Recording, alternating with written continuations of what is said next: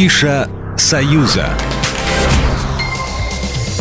Привет, друзья! Я Александр Ананьев, и у меня традиционно 180 секунд о том, что самого интересного и яркого происходит в Минске. А самого интересного и яркого столько, что я решил ограничиться одним днем. Давайте возьмем, допустим, 28 января, субботу. Во-первых, именно в этот день театр имени Максима Горького в Минске приглашает вас на премьеру спектакля Александра Володарского «Селфи со склерозом». И в театральной жизни Минска это прямо событие. Как пишет сам Александр Володарский, если жизнь – это корабль, который рано или поздно пойдет ко дну, то память – это крыса, которая бежит с тонущего корабля первой, а юмор – это капитан, и он уходит последним с гордо поднятой головой. Главная героиня спектакля «Селфи со склерозом» – Майя Михайловна, которую, между прочим, блистательно играет народная артистка Беларуси Ольга Клебанович. Каждый день она начинает с чистого листа. Она ничего не помнит о том, что было вчера, но очень хорошо помнит все, что было лет 70 назад. Виной всему ее верный друг и соратник «Склероз» в исполнении Сергея Савенкова,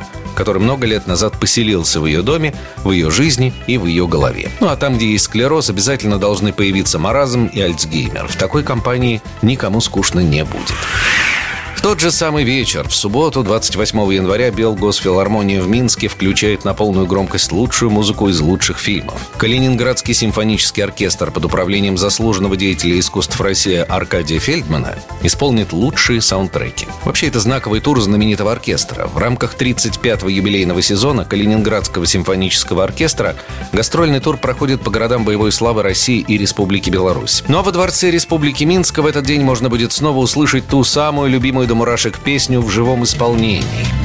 Не коснутся Да,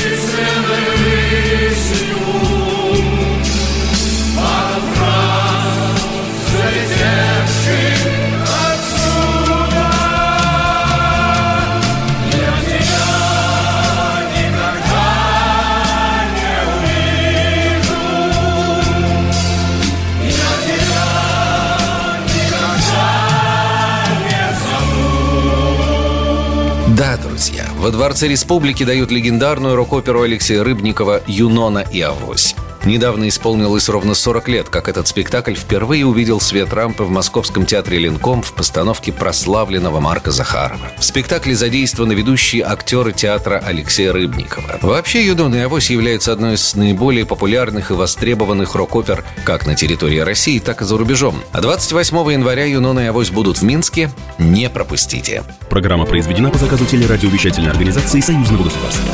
Афиша «Союза».